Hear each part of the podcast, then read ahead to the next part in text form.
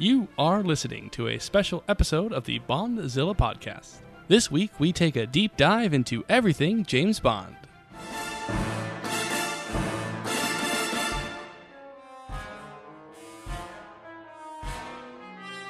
The name's Bond.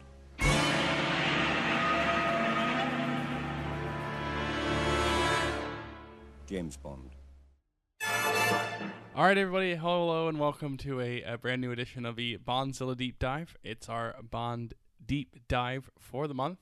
I am Nick, I'm Will. and uh, yeah, we're going to be doing some more deep diving. Yeah, You know, getting that. getting deep in there, Yeah, just in the in the in the in the cores of the Bondzilla. the core. Yeah, I, thought you were gonna pick up on that. It's finally your your precious core episode. Yeah, yeah, but it is coming Imagine someday. imagine like the the the like the the copy that we have for that episode where we just sh- do the biggest stretch of all time to say like how it is related well, to Bond and Godzilla. one the, like idea I had at some point in the way future was like to do like a a host pick episode where we just like do something just for fun. You know, Right. maybe take a break from the Bond and Godzilla stuff. right. But then I was thinking on the like, Bondzilla podcast. Yes. On the yeah. Yeah. Because but that marks the the the point of no return. that yeah you're you're you're on a slippery slope there where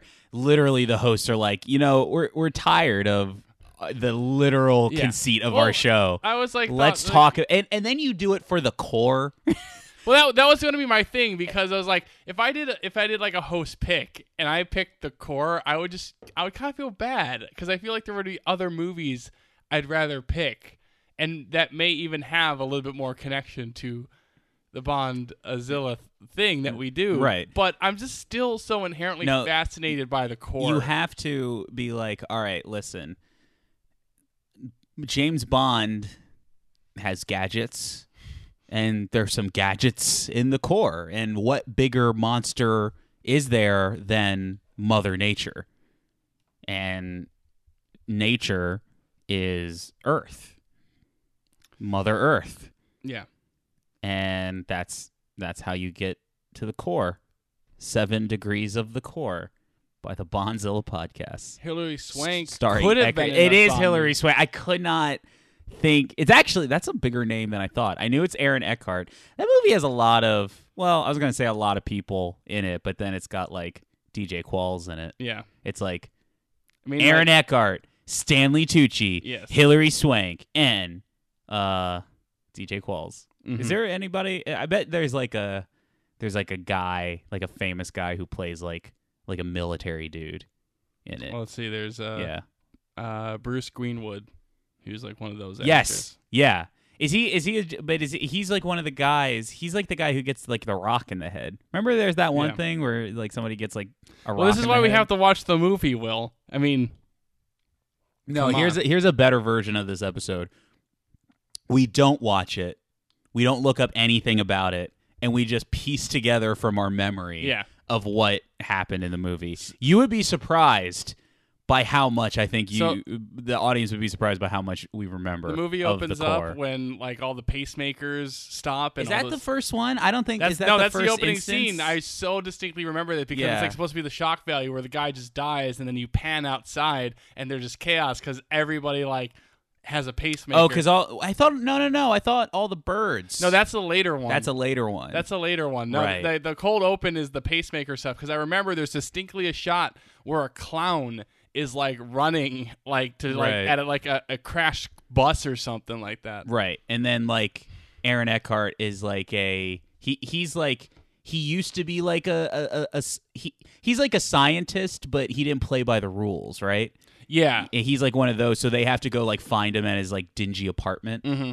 and then and then he meets Stanley Tucci, who's like the scientist who makes all the big bucks, Right. And then they're like, we're gonna have to make a giant Drill Yeah, like to go to, the core. to dildo we, ha- the we, earth. we have to get unobtainium. yeah, It is it is called that as then- it is called in Avatar. It's and the then, same. and then I remember they were like, "That rock, it's black because it's not, it- it's not supposed to like see hollow matter, and it's a giant geode or something like that." And then, and then DJ Qualls wants his hot pockets. Yeah.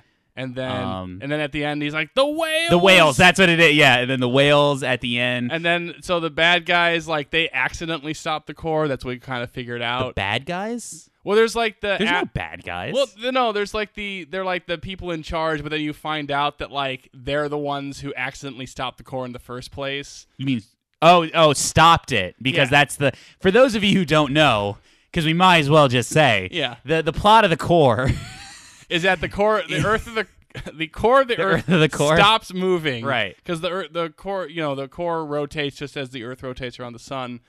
Uh, so it stops moving. which moving. they will explain in the movie using a peach if I remember Yes. correctly. Yeah. yeah. And so basically, they're like, well, if the core is stopped for too long, then, you know, the Earth is going to go into chaos. Right. And it already is because, like, birds can't, like, read the magnetic poles anymore. And, like, lightning storms are destroying They're going crazy. Rome. And It's like a geostorm of some sort. Yeah.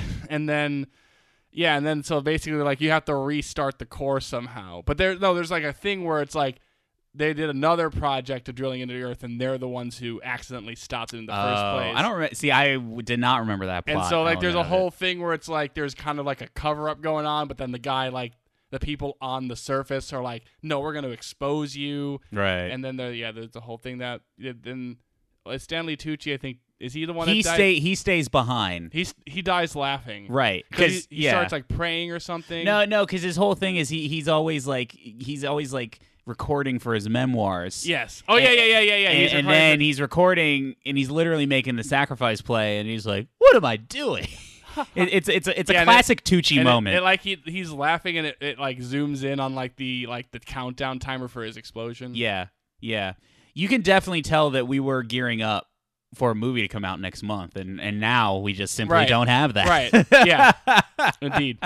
Um. Uh, I mean that might as well be our review of the core. It's just the thing about the core. no, no, the, the, the audience needs more, Yeah. more uh, core. I mean, at some point maybe could be a bonus episode down the ways, like not like an actual official thing. Just Either something- that or it's just like core talk, like where it's just like every now and then the we talk the core minute. the core minute. Yeah. don't know if I I do not know if I could handle the core minute. I mean, if anything, the pacemaker scene is probably just a minute of the film. yeah. Well, you know what?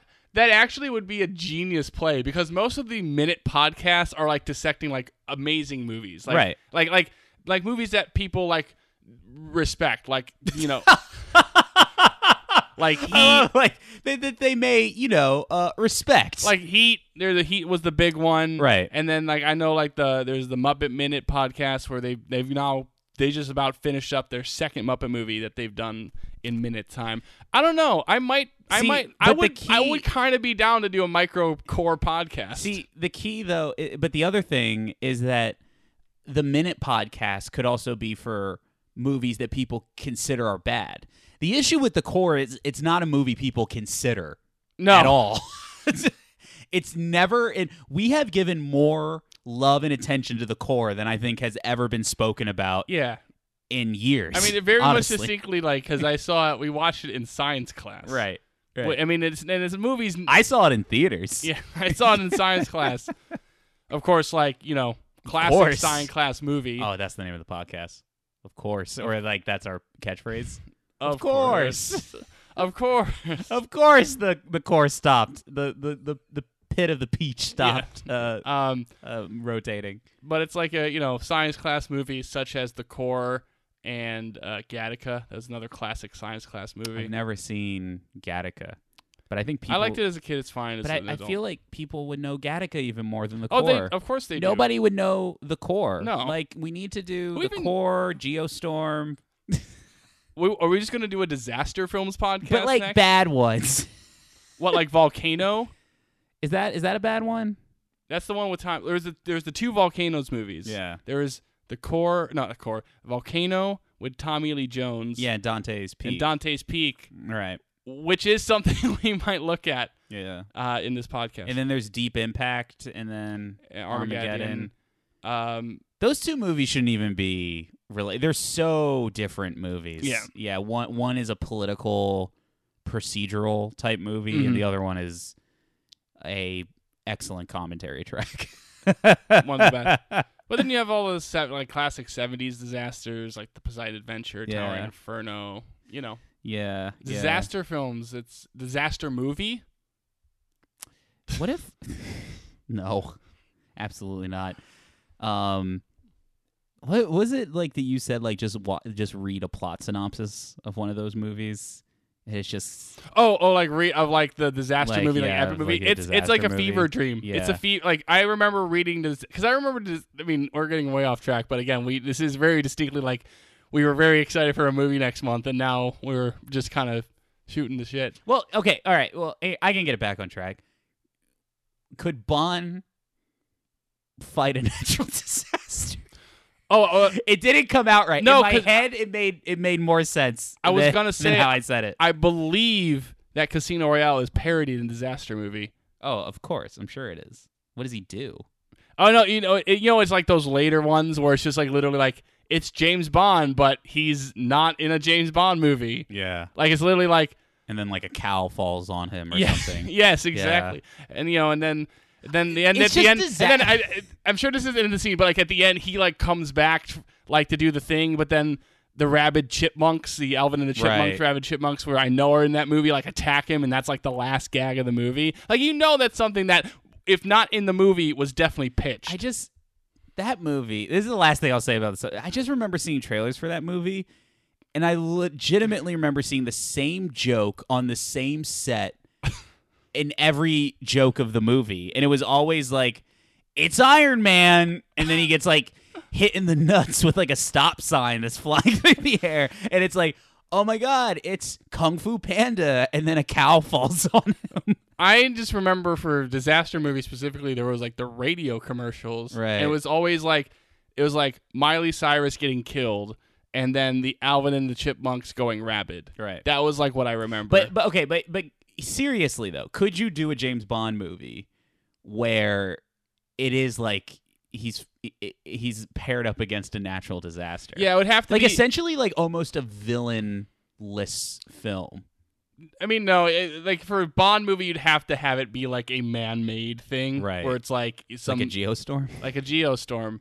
But I also feel that like going against a natural disaster is a little bit more Fast and Furious. Mhm. Like if like the next Hobbs and Shaw movie was like that mysterious like computer system like cause a natural disaster and Right. like The Rock had like the punch a tornado. Like right. you know, that could happen. Yeah, or like hold the like as I always said, San Andreas should have ended with him like holding the, The, the earth the Earth together. together, like the the tectonic plates, like the San Andreas fault together. like it, this day and age, It should have just Like- been that. if you just redid the core but with The Rock, Yeah, that would work. and Daniel Craig, Yes.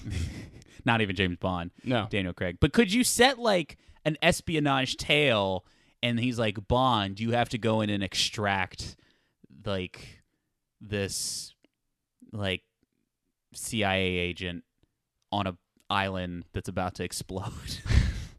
I mean, I guess. Yeah. But uh, again, you know, that even that like is just like you need to like that feels a little bit more Mission Impossible even then. Yeah. Where it just feels like you have to like it, it, it feels your mission should you choose to accept it feels more like a setup for like like let's say like he has to like do a mission in like like some sort of tropical area but then it's like the worst storm Right. It's not because all the Bond movies have like uh, like the gorgeous beaches and the gorgeous Right. girls and, And like, then like he's, everything that like you love about going to those locations. and then he's like stuck there on the island with like um SPECTRE agents Yeah. like it's like you can't leave and then he's like we're gonna need to survive on this island but in like a more james bond way that would actually be cool because that's actually one of the better parts of like skyfall that Mm. holds up is the whole like when they go to the house right. and then they're like we're gonna make our stand here Mhm. like that would be kind of cool Yeah. and then he would just be jerry rigging like like gadgets out of like uh Twigs. yeah, twigs and coconuts, Yeah. like the professor from Mhm. uh from uh, Gilligan's Island. That would be that would that would be funny. and then and then obviously like Godzilla's already like natural disasters Yeah. and and I mean not like you know critically. Some of them are, but I'm just saying Right. metaphorically.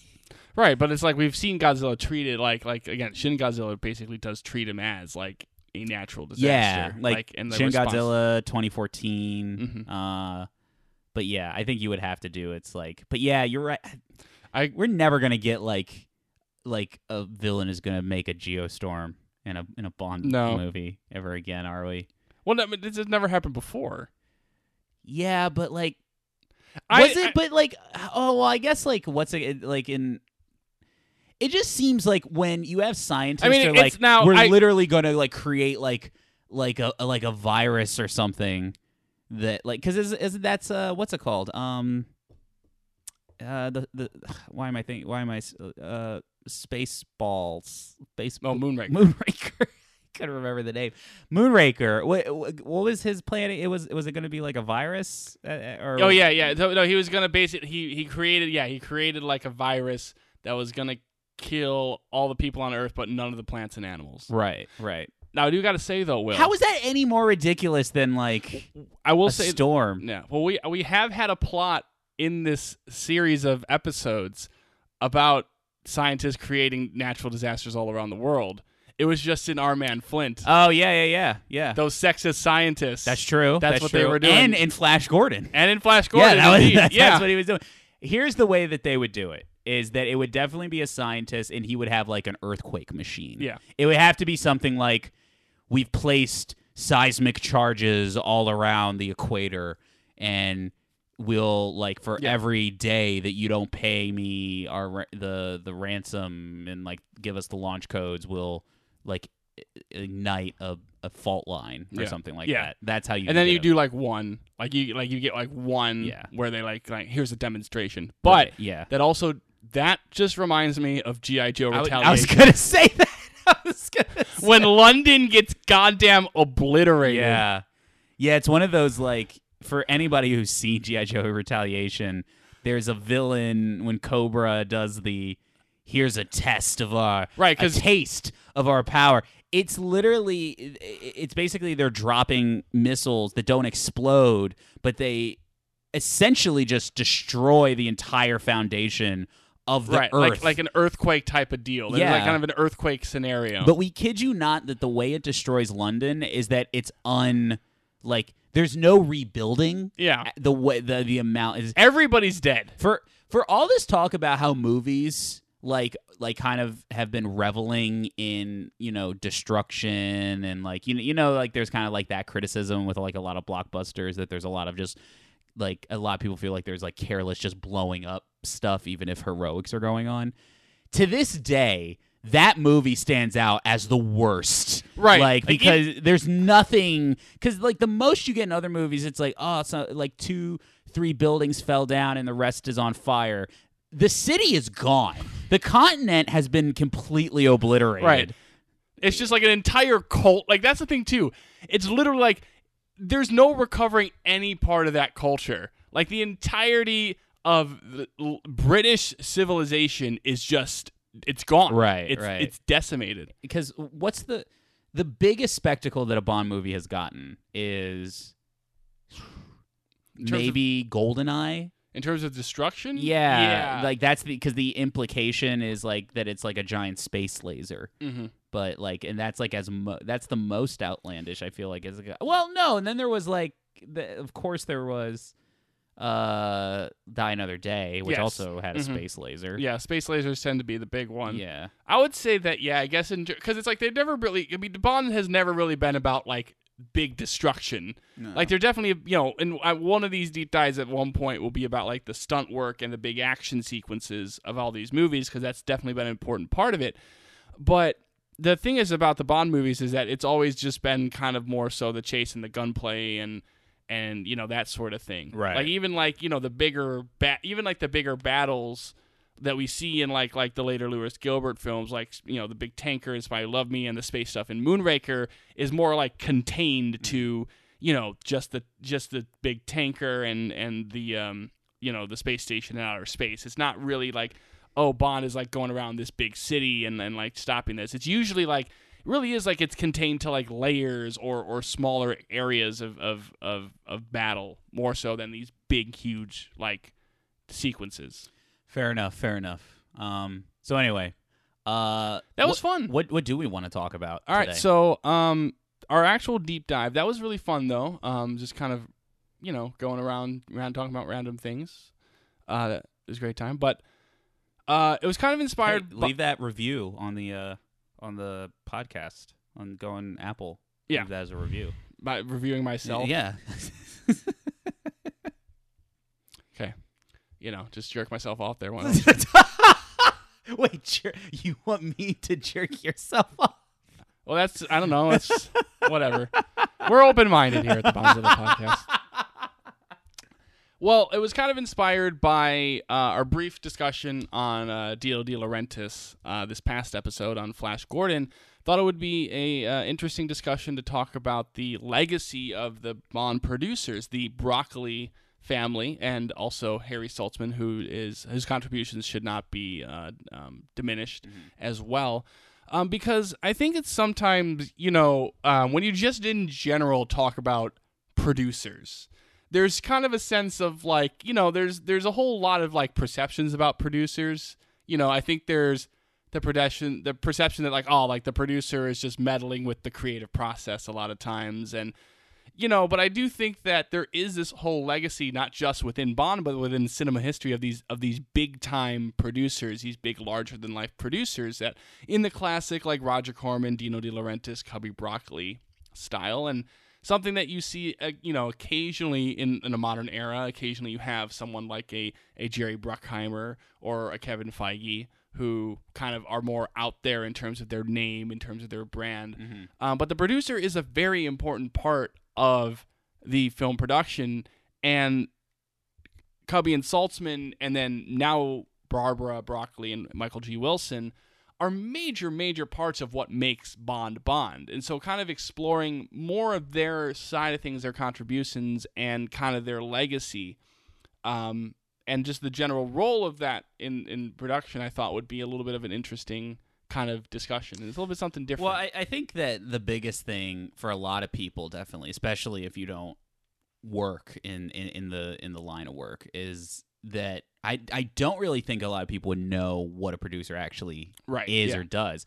Like I think that that perception of like oh this the producer coming in and meddling and, and meddling is more so like just the vague like the studio or like you know Right, the, yeah. the- like the like Hollywood or or sometimes like you know EPs which it stands for executive producer um but normally especially traditionally as we've seen like you know the producers of the film that definitely the thing that gets thrown around the most about producers is that you know if dir- directors are the creative people then the producers are the money people Right. um and to kind of like just maybe kind of iron this out for people who don't know as much that would be a very crude way uh, of putting it but not necessarily the wrong starting point No. uh, from from starting out I think most of the time that um, producers do take on uh, a little bit more creative responsibilities than some give credit for at times.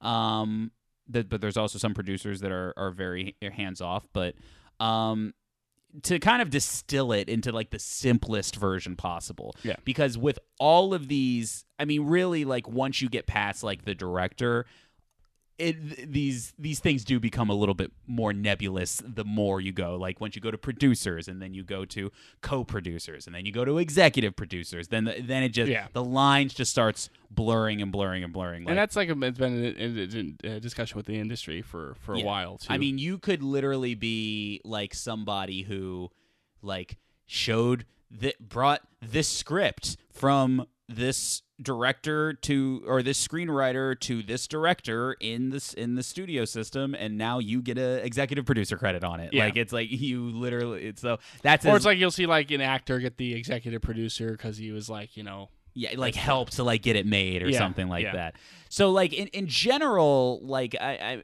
I i would say that you know the producer definitely while the director takes on the role of like you know the actual uh, head-on creativity of the film the producer is the person who essentially makes sure that you know everything is getting made Right, yeah. that, Well, like Yeah, in terms of an example on our podcast, though, I, I go back to our "Never Say Never Again" episode where we talk about you know Jack Schwartzman, kind of the the the entertainment lawyer turned producer who helped you know get rid of all the legal tangle-ups and get that movie made. But then when you hear the stories about how just his inexperience as a producer kind of led to the issues on, you know, the film because you know, he you know, producers are the ones that yeah, they have the financial stuff, but they're kind of helping deal with all the like kind of setting up, you know, helping to set up the deals to, you know, where to shoot and like oh, we you know, hey, we need the budget to get these five trucks for this scene and we need them here at this day. And then the producer's like you know kind of delegating that but he's still kind of in control of that. And within never say never again it's just an example of just you know when things don't show up when the trucks don't get there or you know there was kind of a miscommunication it's all kind of going back to the producer is kind of really kind of the one setting that up. And then when he's not you know towers in that movie when he's not kind of involved with that then you kind of you you have a you know, just it's not a well-oiled machine anymore. You know, Mm-hmm. then it's like other people are taking on other responsibilities. Directors, assistant directors, you know, line producers are all kind of like doing more things than they need to, and that's just strains. You know, movies are not easy to make. You know, most of the time they're not easy to make, and so like the producer kind of. In theory, yes, he's providing the money, but he also is kind of funneling to make things as smooth as possible. a director makes the movie the producer uh, makes sure that the movie can get made Yes, that's a good way to put it. yeah is is, is um, essentially and what's going to be what's interesting about this topic now too is especially that uh that not only the history of producers in general but like now the the the, the spotlight on Right. on the producers because in a way the the title of producer has always had some sort of a spotlight. You mentioned Jerry Bruckheimer, which is like one of like the uh, classic examples, like of, the classic modern day examples of a producer. But now you have other examples, like you have your Kevin Feige's now, you have your um your Jason Blums, and Mhm. like who are like these prime examples of I would call like superstar Right. producers who um are kind of changing the game in in, in a lot of ways. Yeah, it's like it's kind of revigor because like classically, like you know, back in like old Hollywood, you had like you know, MGM is not just named MGM for no reason. It's you know Metro Man and Goldweather, which like you know the producers of those movies. Like the Warner Brothers were the actual Warner Brothers. A lot of times, you know, Walt Disney was Walt Disney Studio was Walt Disney produced all those movies, and a lot of times in that early Hollywood era, it was just like you know the main guys at the studio were the producers, and they were going around everything. Then you kind of transitioned it into again the '70s, which is where more so like the 60s and 70s, which is where that kind of superstar producer kind of really starts. It's just like, you know, not really attached to a studio per se, but just like they're there to make movies and, and to put those movies out there. And like I said, like Dino De Laurentiis, which we just talked about with Flash Gordon, is one of those prime examples of just like a 70s, 80s producer who, mm-hmm. like, his name is at the top of, of every one of those movies. You know, De, De Laurentiis production, and it's kind of very recognizable. Or Roger Corman, who, yes, he kind of made more schlockier things, but it's still like his name was very much attached to that, and it mm-hmm. was a style. It was his producing style. Uh, and I mean, the same. I mean, we were talking about him today, but Cubby Broccoli. Like, what's the first thing you see on all those on all those old Bond movies? It's No, that's true. Albert R. Broccoli presents an Ian Fleming novel. You know, it's a, you know based on Ian Fleming's James Bond. But Broccoli's name and Saltzman's name were always at the front of those movies, Mm-hmm. and you know, and again, like Bruckheimer today, you're sorry, right? Blum, people like Feige and, Mhm. and stuff like that. They're they're they're out there, especially nowadays. Like those are the types of producers that are really out there and making the name for for themselves. Well, what what what makes it, and I'm sure we'll step back in, into the modern day um, before, bef- you know, before the end of this, but the, what brings it back to the Bond stuff and um, is and what brings it back to the Bond stuff that makes it so relevant to like what's going on in the modern day is that it was almost one of those few studios that was truly ahead of you know how we're seeing like a lot of these like studios and franchises being run now is that it, it was you know for lack of a better term a very producer driven franchise. It is. A producer franchise with a with a very producer driven vision. Mm-hmm.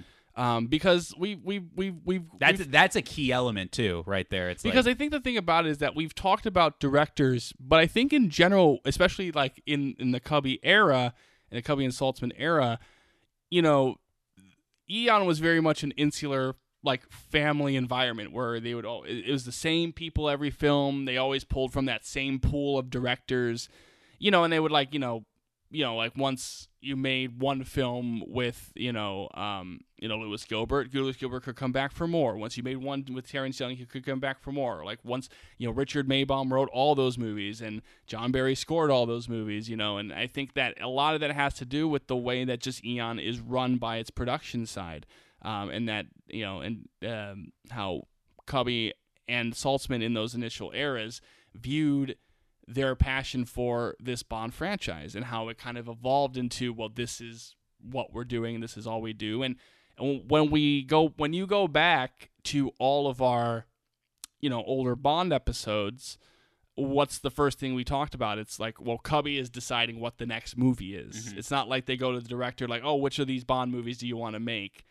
They're basically deciding all right well the next Bond movie we're doing is Man with the Golden Gun. Um, because it's we have this idea for it and we can shoot in this location. Okay, Guy Hamilton, you're going to come back. Okay, that's that's it. We're we're on we're on a roll, and it's very much like Cubby and Saltzman were very much the creative force on these movies, as much as anybody else who was working on these movies. Yes, all those directors definitely brought their style and added to it, as we've talked about. You know, Maibaum and Tom Mankiewicz and all these other writers that came in, you know, brought that action and that dialogue, and, and, and the whole film production is a whole film production. Everybody brings their their vision and, and their style, but it really is, at the end of the day, Cubby and Saltzman, and today Barbara and Michael, who are making these decisions and and and pushing the Bond franchise forward. And you know, it's very much was Cubby's idea that when he saw these series of books, is like, well, these these could easily be a whole series of movies, which is not what a lot of people saw at that time.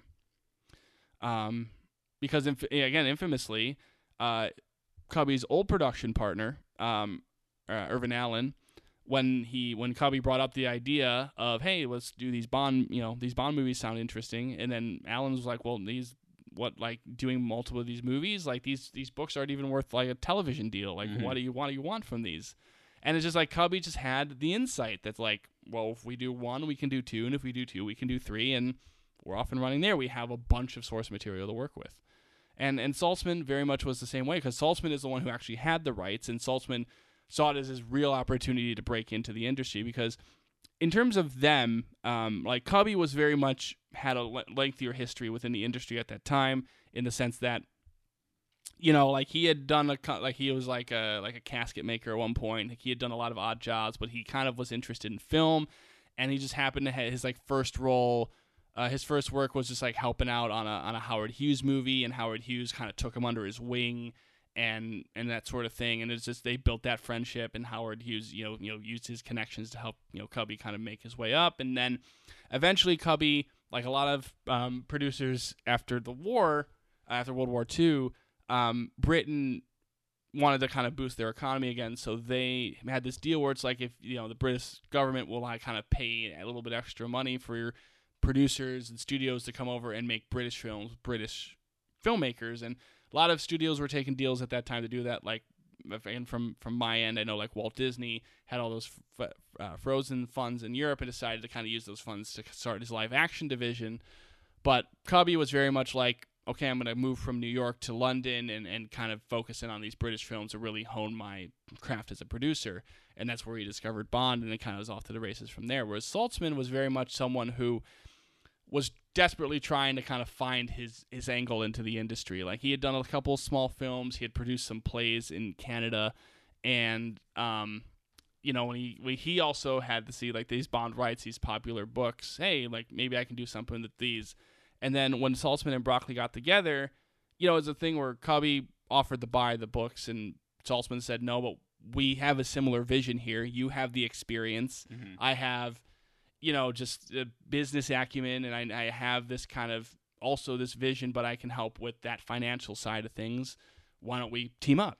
And it was like a perfect pairing. It's it's it's like as as somebody who's uh, like um tried to go on a lot of creative endeavors. It, it is one of the biggest things that I always pray for is just a friend to fall in my lap who just wants to do the business Yeah. stuff.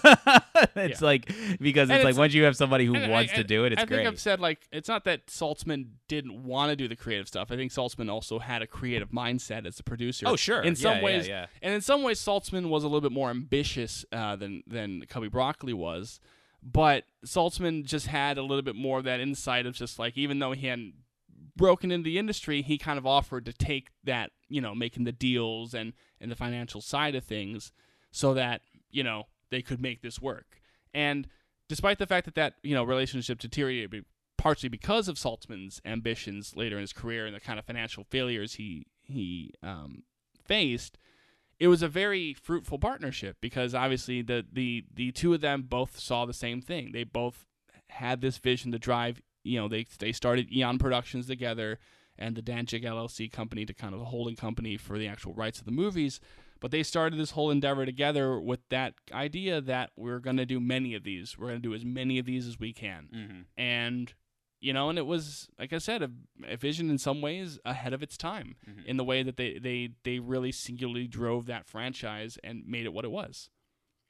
Yeah, I mean, yeah, I mean, yeah. I, I- was, I was, I was thinking if I had any anything really, uh, really to add about that. I mean, it's just funny. It's just my my mind is just racing, just thinking about just just uh, how they fit into this like this pantheon Right. uh, of producers it- because I think going back to what you earlier said, and kind of like when you describe both of these these characters, is that that is a key that definitely puts them into a certain camp. I, I don't know if it makes them quite unique because I think that one of the things that I'll probably do is probably dis- dissect what I think like the different kind of categories of producers usually hear about are, but they definitely fit in that camp of like you know they are producerial to the point of like you know they're a vision you know there's a Yeah. vision because well you know i'll just get i'll, I'll get into to it right now. I, I think sometimes when you think of producers there's some kind of general categories that you can think of. One you can think of like the big studio producer eh, that even in the most positive of light is very much like you know, not necessarily all about the dollars, but like, how do we make this like the best version movie of itself, but more from like kind of like that like more clinical Right. way, like well, what's how what's the ma- way you can maximize this movie to make the maximum amount of profit? Yeah, Like- or- like- or just the like- maximum amount of appeal, like Yeah. all that sort of like. I, uh, appeal, I think, would gen- generally be the best thing. Like what, like what are what are some things we could do? And you know, there would be you know some of the examples of like producers I would say that have traditionally, famously been like that. Um, are currently in jail right now. Uh, uh, so that's very they- timely because the, the stuff that's just coming out about. I know. that- That's why I said that. So I mean- read the news, folks. That's all I'll say about that. Listen, just um, Jennifer Aniston. I'm glad you're alive. um so but you do have that like that's that's uh, Yeah. de- definitely a category of produ- like the more like studio like it's like let, let's make the let's make the best like uh most successful yes. motion picture we Right. can possibly possibly make Mhm. um and then you have the um uh but then you have like people uh, like what we're talking about today where it's like you know they're not they they don't necessarily have like a big studio behind them um, well actually let me get this one out of the way then you have the producers who just kind of will dedicate to just making whatever movie that the they want to make Yeah. like it's interesting because I think recently we've seen Warner Brothers go through this whole ordeal with the uh The DC. with the DC um, extended universe and and all of their films because I think that it was a studio especially after riding off the coattails of a lot of the Chris Nolan films I think that there was a general sense that you know they were used to just like producing whatever movie like the director wanted to make. And it's kind of like a probably would keep hands off make sure like the ship ran as much as possible. And then they tried to like do like this weird overcorrecting thing by like you know uh, micromanaging like a universe. And they were uh, in over their head. And like these are the vibes and like kind of like Mhm. chatter that we got from them. But i think when you look at like people like you know nolan's producers it's a lot of like like um uh what is it the the the rick mccallums of uh from like from star lucas and star wars days just like a lot of like director's vision. Let's just put all the ducks in a row so we can just make Right, like that. what what you need, what you need. Obviously, we'll we'll we'll set up like we'll like we'll set up a budget. We'll set up like a certain amount of like guidelines. But at the end of the day, what you need, just let us know. We'll try to make it work for you. Mm-hmm. That type of producer. and um and that definitely happens when you ha- are on that studio level uh when you just have like a big system of all these people who do kind of just want to do that. They just want to make movies. It's and you know you kind of get in trouble when it's like you know when you don't have like a section where these producers are passionate about making like whether it be blockbuster films or horror films or like these kind of like more genre temples. They just want to make the like these films and they want to stay out of it. Now that kind of transitions to us into like the Feiges, the Blums, and the Broccoli's, and the and where these are the types of producers where big or small, studio or not, and now I think it's become more of like they're in in uh, in line with the studio. Uh, is that these people who do have more of a creative influence on on the picture and definitely uh, take just as much like I would argue probably just as much creative input and ownership than that like the screenwriter or the director does. Right, and I think it's also like that type of producer is also very much the producer that's out there. That's Yes. you know, like even like when you look at you know obviously like Feige's and- and Blum are definitely like the type that are, are doing like the interviews and, and like even like Cubby um if you look at like a lot of those old Bond like special features on on the DVDs and Blu-rays. Like there's many like examples of him giving interviews and talking about like well this is why we're making Moonraker and like having an interview about that or like you know in being interviewed about hey what was the process of choosing Timothy Dalton for the next Bond? Like mm-hmm. there's a lot of that out there. And then you know like you have that and like Feige and Blum. And even again like I said those traditionally big producers like De Laurentiis and, and Corman, they were also kind of just at the forefront of their movies, and their mm-hmm. name was always at the front, and you knew that name.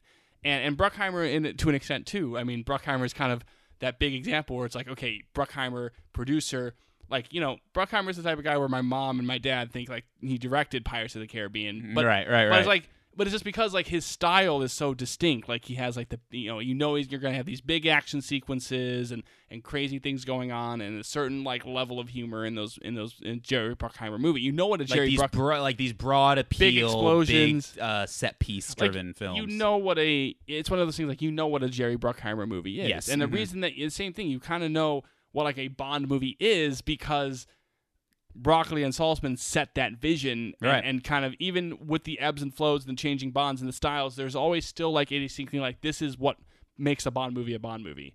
And that's what kind of they they bring out there and they they keep that consistency throughout their part of the history.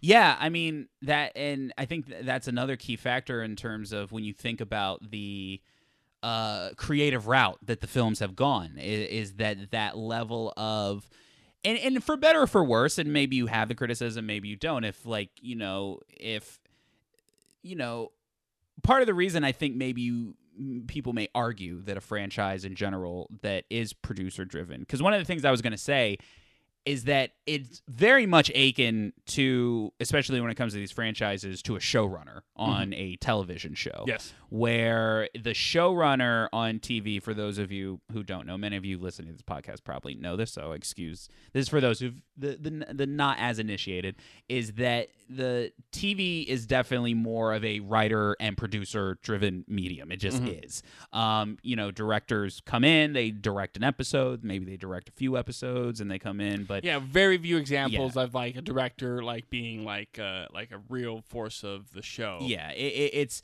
generally speaking, like, and then I, I can speak personally, given just my field of work, is that the director actually spends way less time even in, involved in the in the post of of a of a show. It, it's much more the writers and the producers are uh, the driving creative force that take it really from the from the cut to the to to the screen. Um, so it's very similar in terms of like with with producers like this. So one of the things is that that creative voice, I would say a good portion of it is coming from the people who are essentially running the franchise. And it's not necessarily a like and that's where I think that it's interesting because I think that's where the correlation especially recently with a lot of franchise franchises is that people see the equated to like the studio meddling thing where it's really just like, well, the creative voices behind it have been the same people. Yeah. And you know, sometimes that works out because it would sometimes you have those creative voices knowing when they have to change it up. And with the Bond franchise, I think we have seen uh, the attempts to do that. Like I, we see that they know, like, all right, now it's time to like go in a slightly different direction, and now it's time to kind of like hit the reset button a little bit. But you know, we're still we're not going to go too far Right. off the range because we're still going to make the type of movie Yeah. that we want to make. I mean, like you know, it's again, it is. You're very much right that you know, you, you we, the whole, you know, it's um, like when you look at that history of the Bond franchise, like you can kind of tell sometimes like the difference between like, you know, the best Connery, the best Moore, the best Dalton, the best Brosnan. Like they're all very kind of different, but all uniquely similar. If that makes sense, it's just like they all share so much of that DNA, so much of that vision that those producers are driving.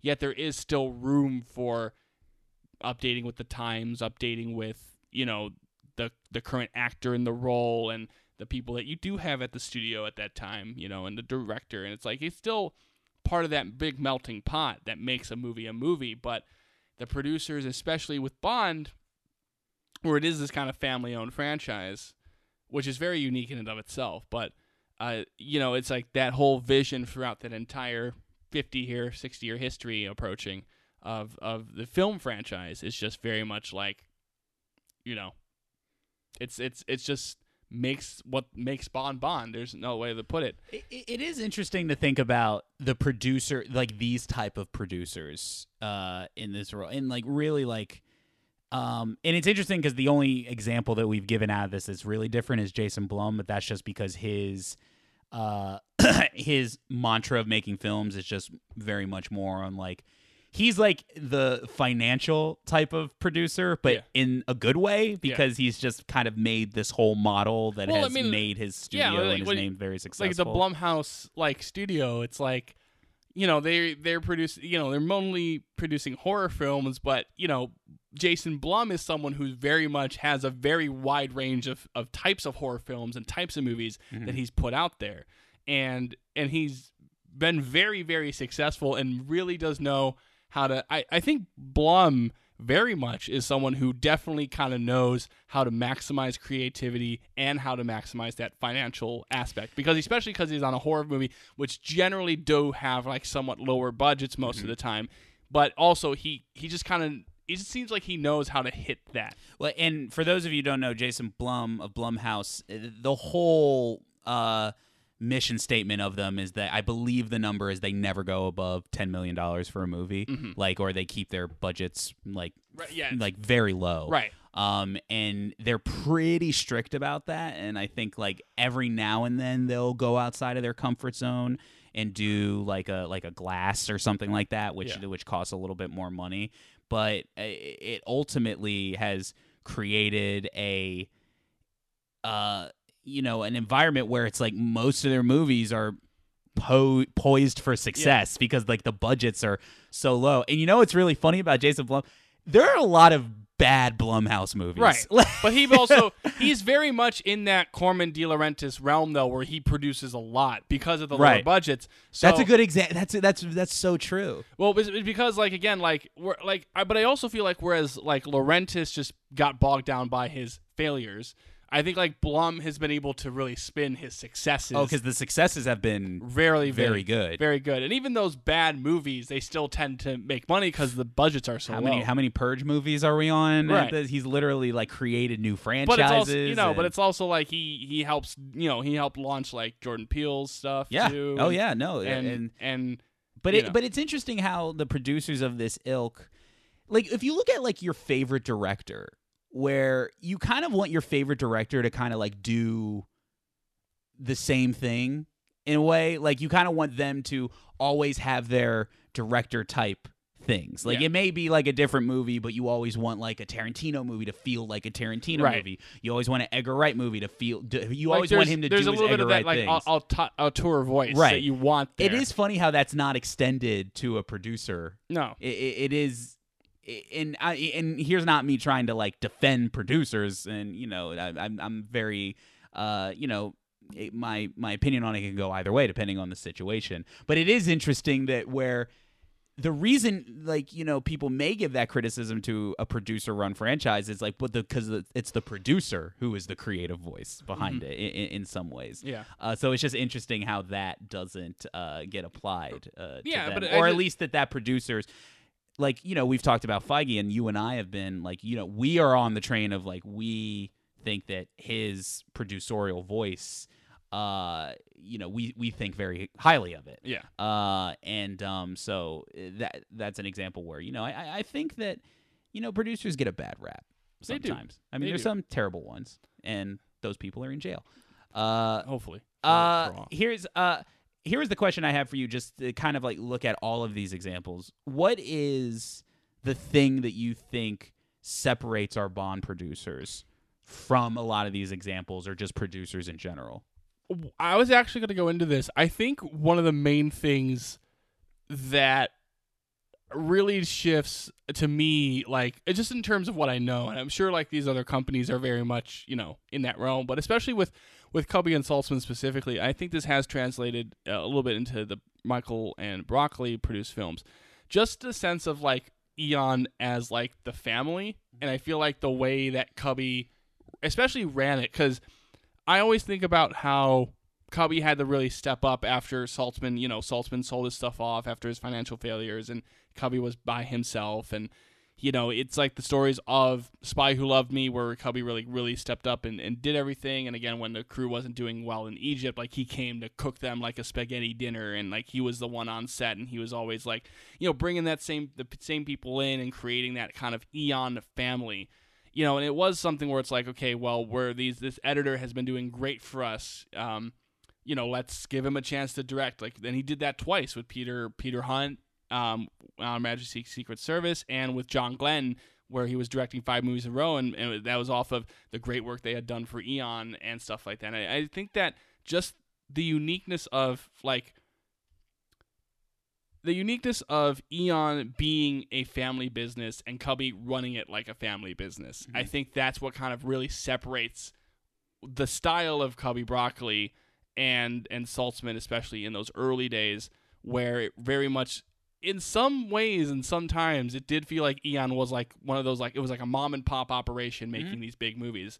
Because also again, those first Bond movies, those early Bond movies did not have large budgets. You know, Doctor No was a million and and From Russia with Love was two million and it was really like not like you know, they really didn't get into huge budgets until Spy Who Loved Me and Moonraker, like where, you know, they started to really up themselves on the special effects stuff. For a long time it really felt like very much it very felt it, it- you know when I kind of compare it again just my knowledge base like the way that Eon's run is very much similar to like the early Disney studio. Mm-hmm. Because the Disney studio really up until the 80s was a small time studio. It was essentially an independent studio doing big things. And Eon sometimes feels that way too that it very much was like they have a kind of an independent mindset but instead of they're just doing one thing. They're you know and, and eventually like even the disney studio even in its smaller era got bigger like you know they did they were doing just animation for a long time and then, and then they went to do the theme parks and they went to do all the live action stuff and they start you know even right as walt died they were kind of experimenting even more with doing like stop motion and stuff like that they were really kind of playing with what type of movies they made but eon i think what also makes it unique is that again barring a very few examples Eon is just making one movie, you know.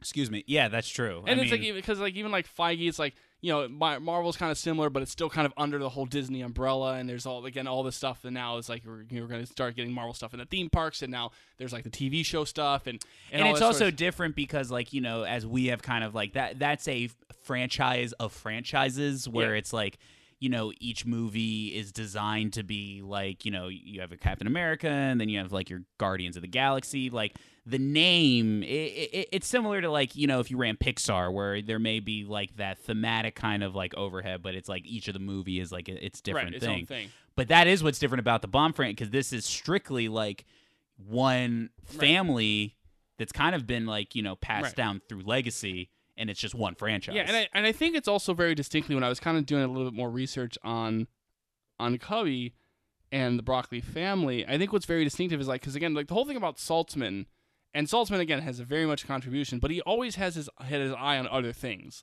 He you know he was like definitely still helping out with the financial stuff and still contributing, you know, still ordering millions of elephant elephant shoes on that one movie. um, but he was you know like I said like I think I, I mentioned this in the in the Man with the Golden Gun episode, but he like he was investing in like Italian film companies and he he was trying to like you know um, do like this like kind of Grease style musical set in outer space, and like he was kind of always doing other stuff. Whereas Broccoli, as soon as you know, and Broccoli had a had a lengthy career prior to the Bond movies. You know, he did a lot of war movies in the earlier '50s and stuff like that, especially post-war when that was kind of a big thing. But once he got into Bond, it just th- that just became the love of his life, and that's but became everything he did. And you know, and Eon you know, had that one Bob Hope movie that they did, and then it didn't do successful. And then, you know, Cubby also went off to do Chitty Chitty Bang Bang as kind of a favorite of United Artists. But outside of those, like, his whole life revolved around Bond. Even when they had these legal tangle ups and they had these little breaks, he was always thinking about, well, when we get back to it, what's our next Bond thing? You know, it was never a consideration that we start doing other stuff again. It was always about Bond. And even like for for when Bar- when Barbara and Michael take over, up until very recently it was the same way. Now, in the recent years, Eon has started to produce, you know, uh, help produce other films. You know, we had uh the one movie that came out this year. Forgot the name. The Oh, oh, uh, is it the blind tapes or, or something like that? No, Is no. it- wait, which one? I thought it was that was like the Blake Lively. yeah, it's not the name of it though. Well, I know that's not the name. But Yeah. It's just like, but something like that. It was like a weird title, but it was like kind of another spy espionage movie. But like they've started to kind of get back a little Mm-hmm. Here, bit I'll into it it. I got it. no, keep talking. Um. Uh, but I just Oh, think now it's gonna be a race. It's gonna be a race. So he Uh, finds it first. I'm gonna get it. Damn it! It's not loading. the rhythm section. Damn it! And also, they also produced uh, "Film Stars Don't Die in Liverpool," which was a a little bit of a uh, different type of movie for them, like a like a drama, actual drama. Mhm. Um, but what really is, it's like again, it's just that that real passion for just a singular thing, and just and you know, and creating that relationship with the Fleming estate that they would basically have these rights in, you know, forever, um, essentially. And it, it really, again, what's kind of unique is that really, yes, like eventually like United Artists and MGM could kind of stake in it because of you know Saltzman deals and stuff like that. But Sure. essentially, it is still very much like the Broccoli's own those rights, and it's always going to be them making these movies. Well, that's what, and I mean, it it stands. It actually brings up, I think, a, a very interesting thing. I the, the first time I had noticed how interesting the circumstances behind the producerial rights and ownership of it was was the whole deal of like where were the bond distribution rights going to go uh, because it used to be uh, Sony right. So you know, it's like you know, because MGM is still kind of the studio. Like it's you know the whole. It's still like MGM, but like who owns MGM has like been always like a crazy thing. right but it was for like the basically for the Craig era up until No Time to Die. All those films were Sony because it was like you know, um, they you know MGM was kind of bought by Sony uh, in you know right when Casino Royale was being produced. So like Casino Royale, Quantum, Skyfall, Spectre, all over Sony. where's where's MGM now But that's the thing. It's like MGM is still kind of this nebulous space because the like.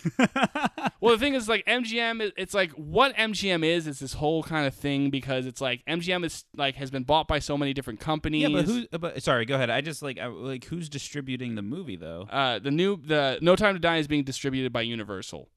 Oh, really? Yes. Oh, Yes. that's fascinating. Yeah. So it's it- so it's Universal and MGM. Yes. MG Universal and MGM. Because like you like it's like MGM is kind of like MGM is kind of this weird state because there's like you know because there's all these rumors now that MGM might be purchased by Apple or they might be I remember that. Yeah. Um, that's still kind of a rumor, but it's like, but even like when the bond rights were up, it's like it was always like, like okay, MGM and the Broccoli's, where are they gonna go? That's what, what the key was. So when all this was going on, it was the first time like when one of these was happening, Right. Where I heard the whole like, well, what do the Broccoli's want to do? And like, you know, it's like you know where it's like you know it's MGM and the Broccoli, like the fact that The Broccoli's have a say at all. yeah, or this. or that they were like in the chatter Yeah. with like where they go. It wasn't necessarily like it wasn't just like where is the where is James Bond gonna go? It's like where are they gonna go? Yeah. Like, and it, it was just like the first time Right. ever I noticed that as like Yeah. So it's with the Universal now, but there was like because again that was at that time where it's like, uh, you know, every studio was in play for that, and it was like the Broccoli's had their pick. Like you know, there was like, you know, Universal, Fox. Oh, I'm sure people Um, were scrambling for that one. Amazon Studios was in the running. Apple was in the like, just like the names that were coming up. Even there was even that brief moment where like you know Disney considered like you know doing it with under like kind of just that subsidiary because you know they were buying everything at the time and still still do.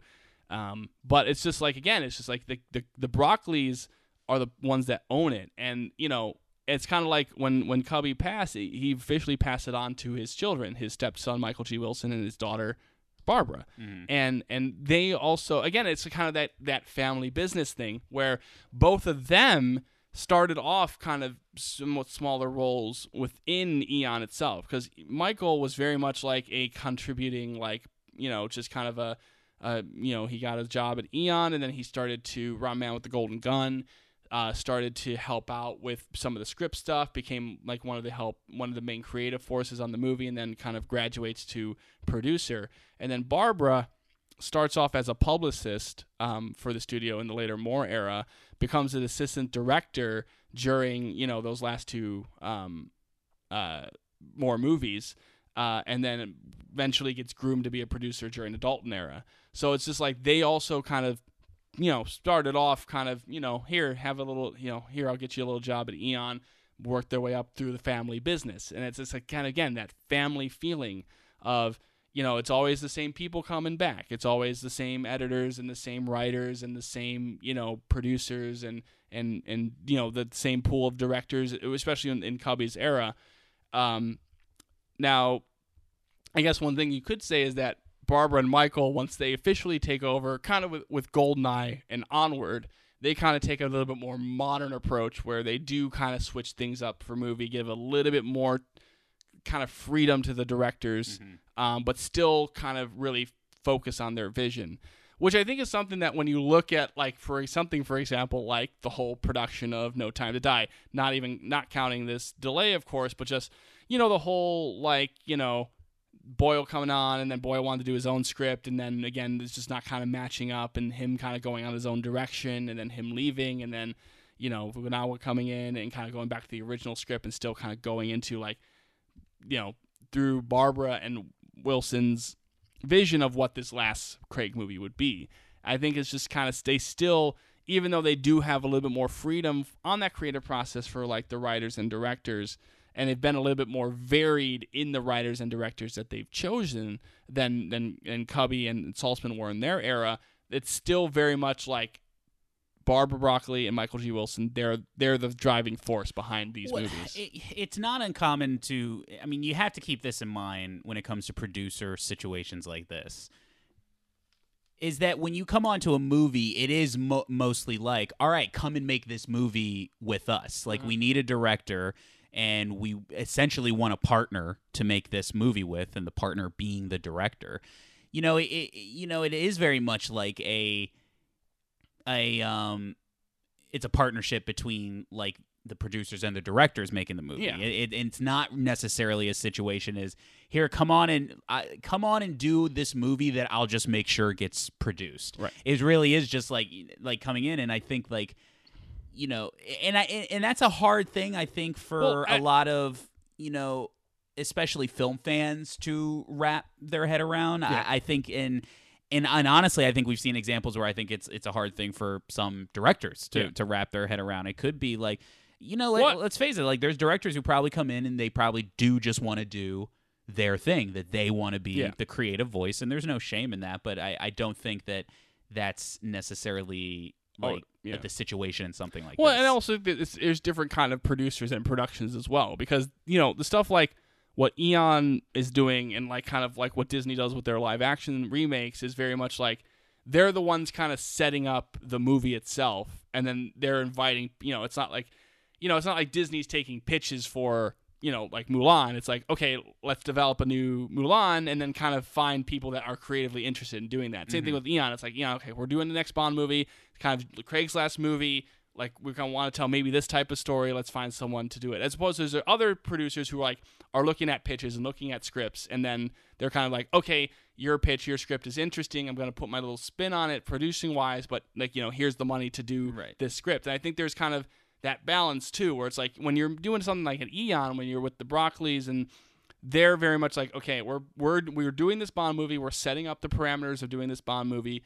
You know, it's like, and again, like when we think about even in the Barbara Broccoli and and Michael G. Wilson era, a lot of their base ideas come from, uh, you know, just things in their that's going on in their their lives or or, or what Right, they see. but Because you, like, you don't think they're like they must be in like the editing room, Oh, or, no. or at Oh. least their notes probably hold in this No, situation just as much. That's what I'm saying. Okay, it's like right, that's yeah. what I'm saying that they're the ones setting it up and they're the ones still seeing the vision through. Yeah, like I, I kind of it. Mhm. again to use a specific specific example, you know, um, the world is not enough was very much like Barbara Broccoli saw this report on you know oil post in the post USSR world, Right. And was like, oh, we can make a movie out of that. And so yes, they bring in like Michael Apted and they they, they bring in like you know his writing team and like yes they they all collaborate on this idea and Purvis and Wade of course they're they're you know the as Car- Cubby and Saltzman had Richard Maibaum you know Barbara Markley and Michael G. Wilson have Purvis and Wade as their like mm-hmm. writing team they always go back to but they they work together on this team. It's like okay well we want to make this Bond movie and we want to involve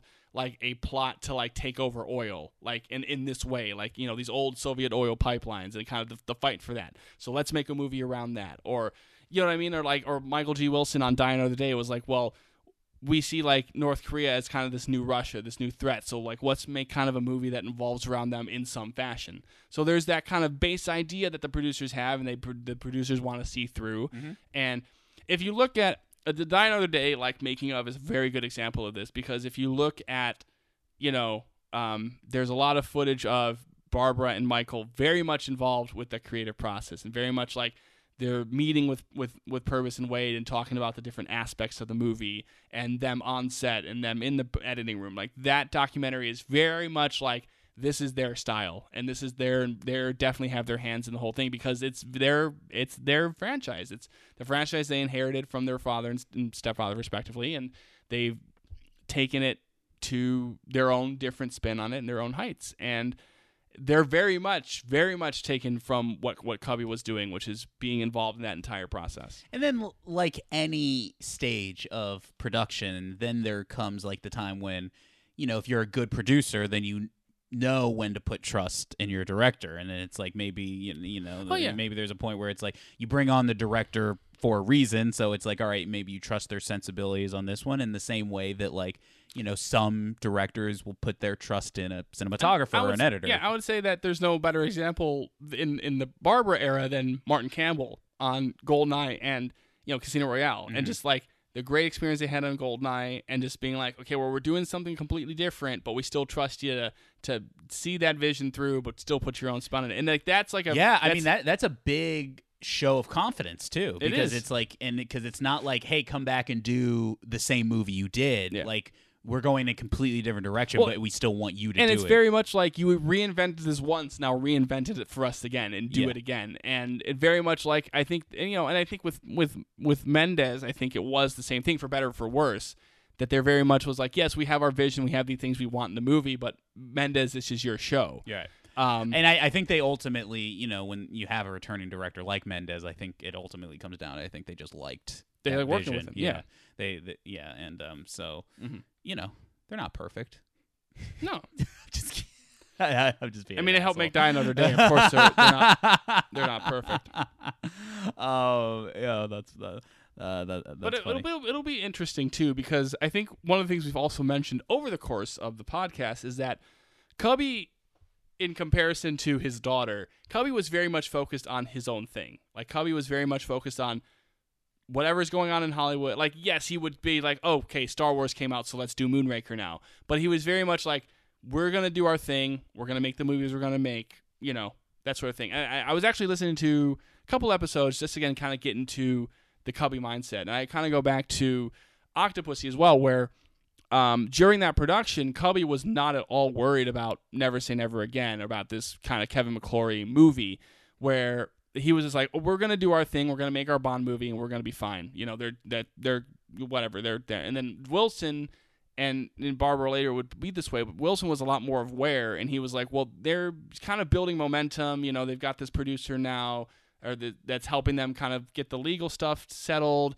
And then like he kind of saw the writing on the wall where they're well they're gonna make a big splash. Like maybe he didn't know exactly they were gonna get Connery, but like they're definitely gonna go all in on this because it's their one opportunity. So we need to make something big too.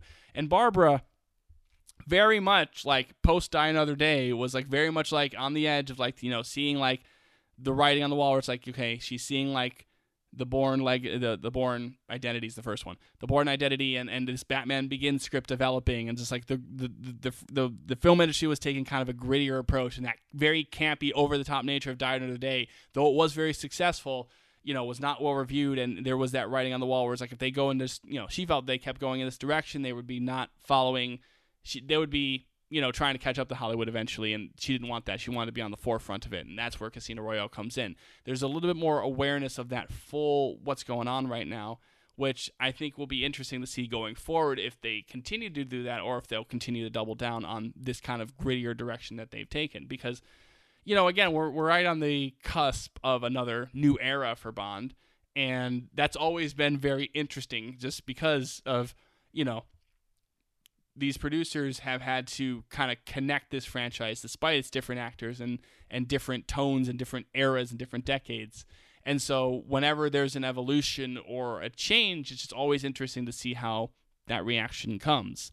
You know, it's like with like Cubby where it's like you know, like he like same thing. It was like he still wanted to make a Bond movie, maybe in the transition from kind of those kind of ridiculous later Moore movies into you know the living daylights where it's like yeah we'll still make it big and we'll still make it bond but maybe like a there's a little bit more seriousness here a little mm-hmm. bit more kind of that groundedness. And and you know but it was kind of you know lessons learned over the course of the the eras where it's like okay well Lazenby was too much like Connery and that's maybe why that movie failed. So let's kind of take steps like, yo, still make him feel like kind of Bond and still make him feel a little bit kind of, but it's like, let's have more do his own thing and that sort of thing too. And so there's always that interesting of just like this consistent vision of the producers, but how it translates to when they do need to do need to change and do need to evolve. And so since we well, are it's like any creative. It's Yeah. like I'm sure, like you know, if you're creative, there there's definitely going to like I just mentioned it with directors. There's definitely going to be a creative, uh, you know, through line between all your work and you know some sort of uh, um. Not similarity between the work, but definitely uh, creative staples Yeah. uh, throughout all your work. Right. And but you know, you as a creative, I'm sure like you want to you know spice it up sometime, and you know I think they have a sense of when they want to you know kind of spruce things up or. I, I think if you look at like director examples, like we, I think like stuff like you know you can take a look at kind of the Tarantino's and Edgar Wrights and see the evolutions of their career. Mhm. Like whereas like kind of like the the uh, redoing history Tarantino, Mhm. like of later career, uh, who's doing like Inglorious Bastards and Once Upon a Time in Hollywood. Yes, you see all the same stuff that you do see in like Pulp Fiction, Reservoir Dogs, but they're still kind of different movies. Yeah. Um, and like Edgar Wright, like you know he he- his first th- you know not his first three, but like you know the Cornetto trilogy is very much like a very distinctive visual and tonal style. But Right. then when you look at something like Baby Driver, Yeah, which it's is- arguably his, hi the closest thing he has to a grown-up movie. right, Yeah. like it's like, kind of like more normal, but it still has like those kind of Edgar Wright's Sure. visual Mhm. flares. But it's like you see that evolution and and that that sort of thing. So. And producing wise, I definitely think so because I think like especially with the length of time that this Bond franchise has been produced and been under the Broccoli name, you know, it's we've we're we're again over 50 years. 2022 will be 60 years of that franchise, and um, I think what's kind of fun is just seeing like how, you know, through the decades, you know, they've had to make bonds in this every decade, and each decade is a different culture, is a different kind of time period, and that's one of the things we've we've we really wanted to talk about this podcast. How like you know, like the '90s Brosnan bonds are very different than the '70s Moore bonds. Like they're they're different movies because they're different eras, and but as a producer, you're just kind of going with the times, and a lot of it is just like, can you keep up or can you be ahead of the times? Mm-hmm. And I think what's just interesting about this Craig Arrows is how long it's gone on. Is like I feel like Casino Royale, they were right at the tip of like, yes, this is like what the industry is wants, and that's what the showcase is. And then it's just again we're have to wait a long time to figure this out. But like no time to die, and and what comes after that? Is it going to be still going with the industry, or are they still going to be kind of is, are they going to be back to that kind of Bond insular nature where they're just they're just making the Bond movies they want to make? Is there another producer situation comparable to this? The only the, the closest I can think of is like Henson Company, maybe. Yeah, like I said, like like kind of like a little bit of like early era like Walt Disney Studio, where it's again very insular stuff, and like and then and then the Henson Productions, uh, like Muppets onward. Yeah, I feel like that's very Right. kind of similar. Yeah, because it, it is right. I never like that is the the whole legacy thing is definitely in the whole independent legacy, like the mom and pop shop example that you gave earlier is like probably the best way Right, to describe and- it. It's and very I would say that even the Disney Studio example, because again, that's just the, the one I have most knowledge of, but it very much a similar situation in the sense that, like, you know, again, it was like the Disney Studio eventually did get a little bit bigger, but it was still kind of like, you know, hiring all the same directors, all the same, you know, having the same songwriters and the same kind of just general studio stuff, like within the animation and live action departments. And just like with the with the Bond stuff, when Walt when Walt passes, is eventually turned over to his son-in-law Ron Miller. Now, it's just different because Bond with the Bond stuff, you know, the Brosnan era and Broccoli, Robert Broccoli and Michael G. Wilson just continued that trains of success with the whole Brosnan era. Whereas with the post Ron Miller era and very much the Brian Henson era of, of Jim Henson, there's a little bit more of a struggle of just like kind of keeping up that legacy.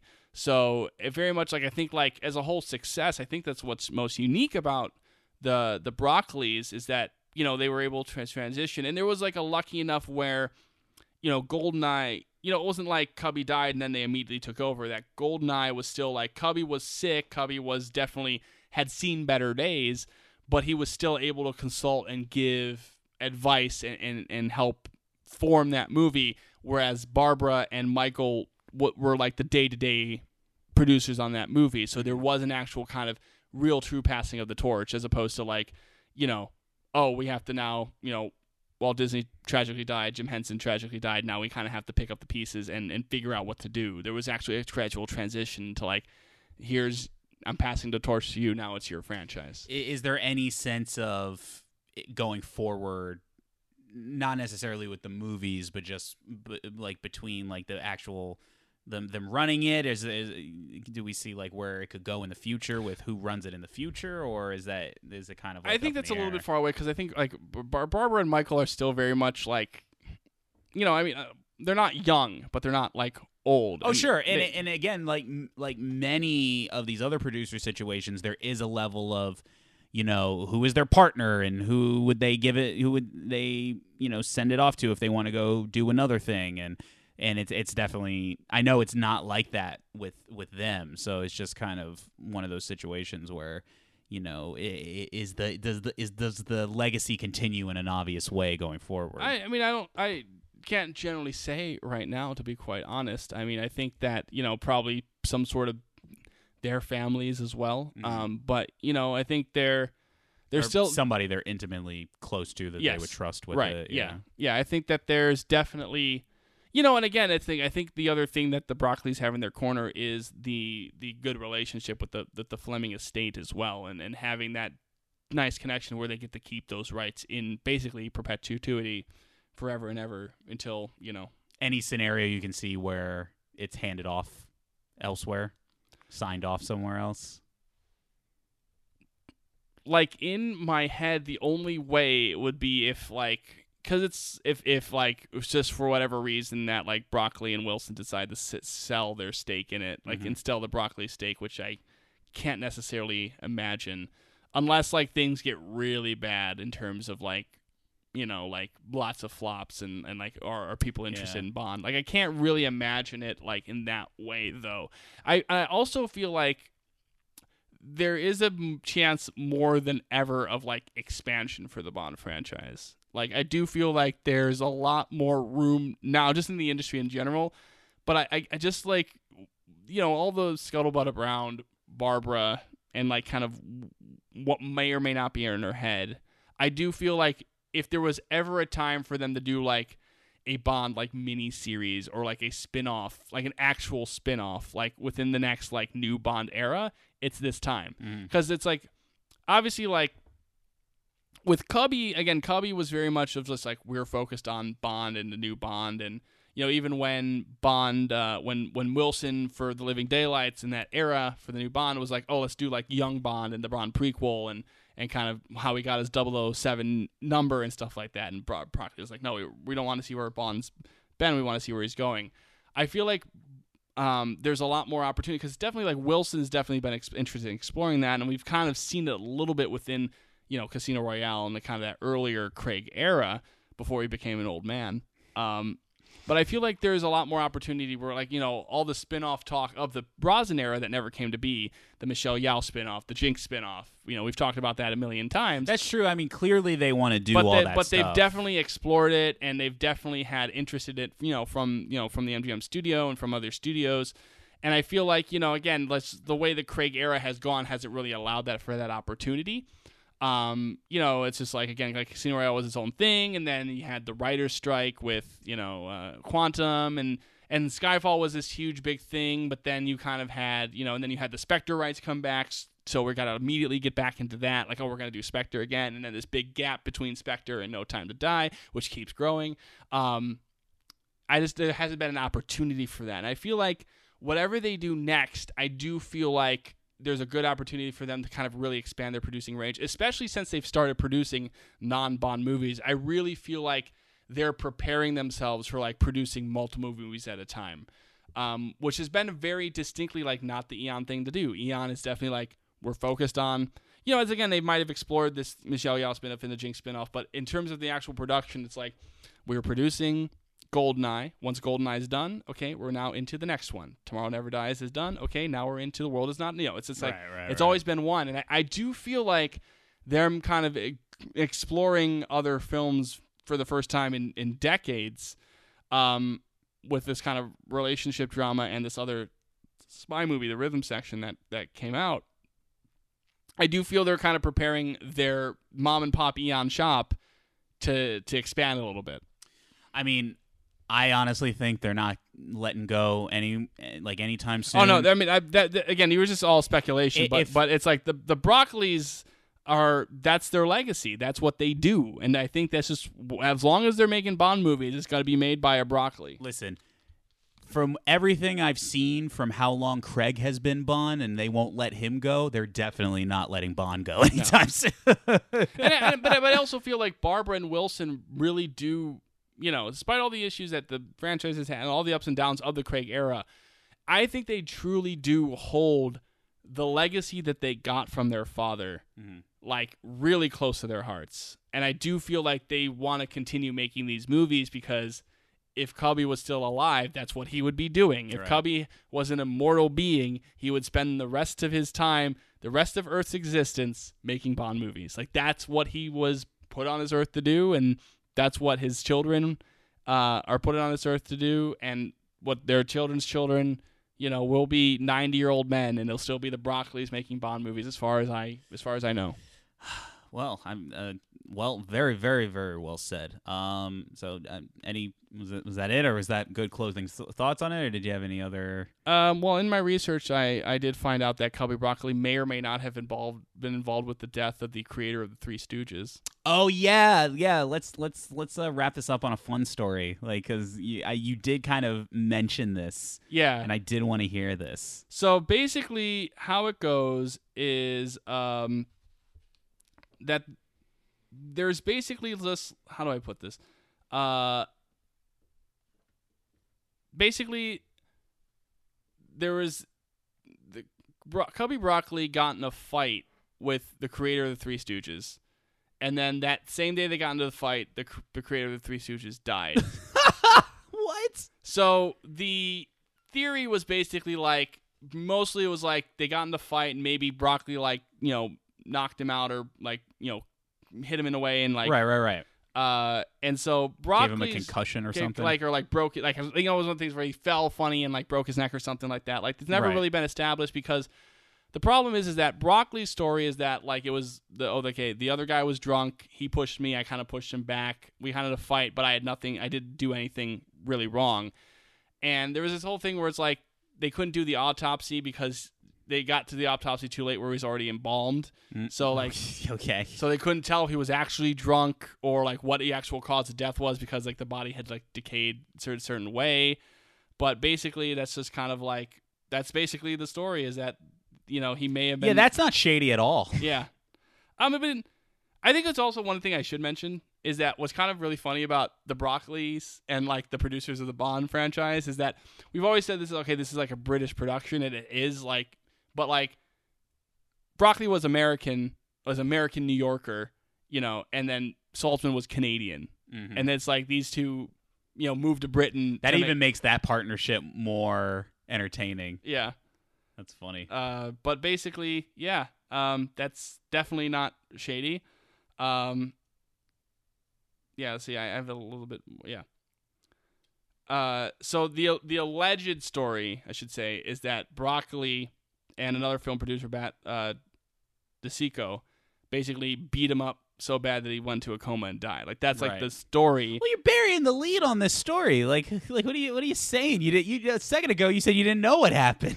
I mean, but it's like there's no actual documentation. Right, what, right. Like then that's the alleged story, Mhm. and then Broccoli would basically say that like, you know, He was like that when I got there. it was basically like he picked a fight with him. There was a little scuffle, but like, He felt funny. but they basically like there was no actual like fight. There was like pushing a pushing match, you know, and then there's like you know did he throw a punch? Like was it like was there internal damage? We don't know because again the autopsy was was messed up. Jesus. Um, because it's basically like there was like people are like, well, he died because of the was the brawl, and it's like, no, the dude was an alcoholic. He probably drank himself to death, that type of thing. So There's so whoa, whoa, whoa. Yeah, There's so many like he he he fell, they beat him, like he felt funny, he drank himself to death. Like this isn't adding up. yeah, there's something fishy going on here. But I mean, again, statute of limitations. on murder? There is a statute of limitations. Will I don't think on murder. I don't know. I think murder is like the one thing where there's no statute of limitations on. I just don't, that just makes me think of the Seinfeld where it's just like it's a statute of limitations. Um all right. Well, that was that was fascinating. I thought that like I um, thought that was a very good discussion. Yeah, I, it, it's again, it, it it is one of the interesting things that I think that um it's always good to kind of like delve into like the roles of like something like the produce producers, especially on projects like this, and it becomes more and more prevalent in this like age of I don't I would I don't know if it's a golden age, but definitely an age where you know franchises and IP are definitely uh, run by these big figureheads, Yeah. and where the producer definitely. Uh, has a name uh, to the franchise, Yeah. and uh, the Brock and the Broncos are no definitely different. like in, in some ways like just because of the, the media and the, and the landscape we live in there's definitely more attention on those Yeah. types of producers as well like even again like i mentioned like you did have like the superstar making a lot of movie producers like Laurentiis and corman but like even like the s- feige and blum have their own type of star power that they are on the forefront of these you know their franchises and studios like they're very much like the face of them in many ways Oh, and I mean, you, you even have directors and creatives who have done work themselves who have probably a lot more producer credits. Like you have the J.J. Abrams and the Lord and Millers, who Mhm. have at this point are mean, like, probably much, producing like- more than they've made. spielberg Yeah, at this so, day and age Spielberg, obviously. uh, Spielberg. I wonder, like, how many? I mean, he must have.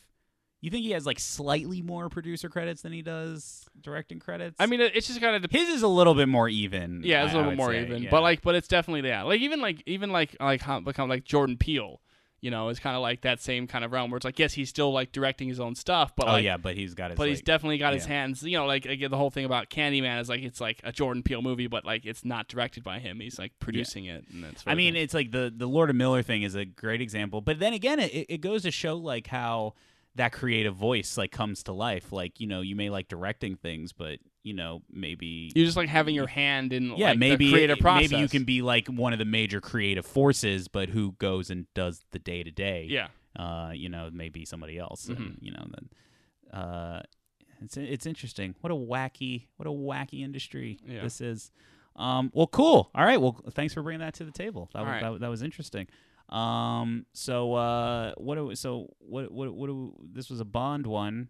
What do we mention? Do we mention what we're doing Bond next? Well- I guess we should because everything's just been upended. Yeah. So again, just to, just to confirm, you know, now we we do not have a new movie uh, in August, uh, in April to talk about, or in August, to be quite honest with you.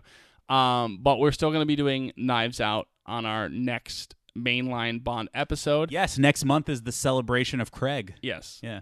And then I'll also say, fans of the Bondzilla podcast, if you do want us to properly review the core Oh God. at some point, oh, reach Oh, out to us on social Don't. media. Don't entertain him. Actually, yes, because that would make my day. But don't. But do it. You know, give us give us some positive feedback on our on our memories of the core from earlier in the episode. Hashtag more core. That would be the name. Come on, come on. Let's get if it. Let's get it the trending. core, uh, more core is definitely the name of our core minute podcast. Listen, if we get more core trending on Twitter, we will do it. We're not going to get it trending. That's why.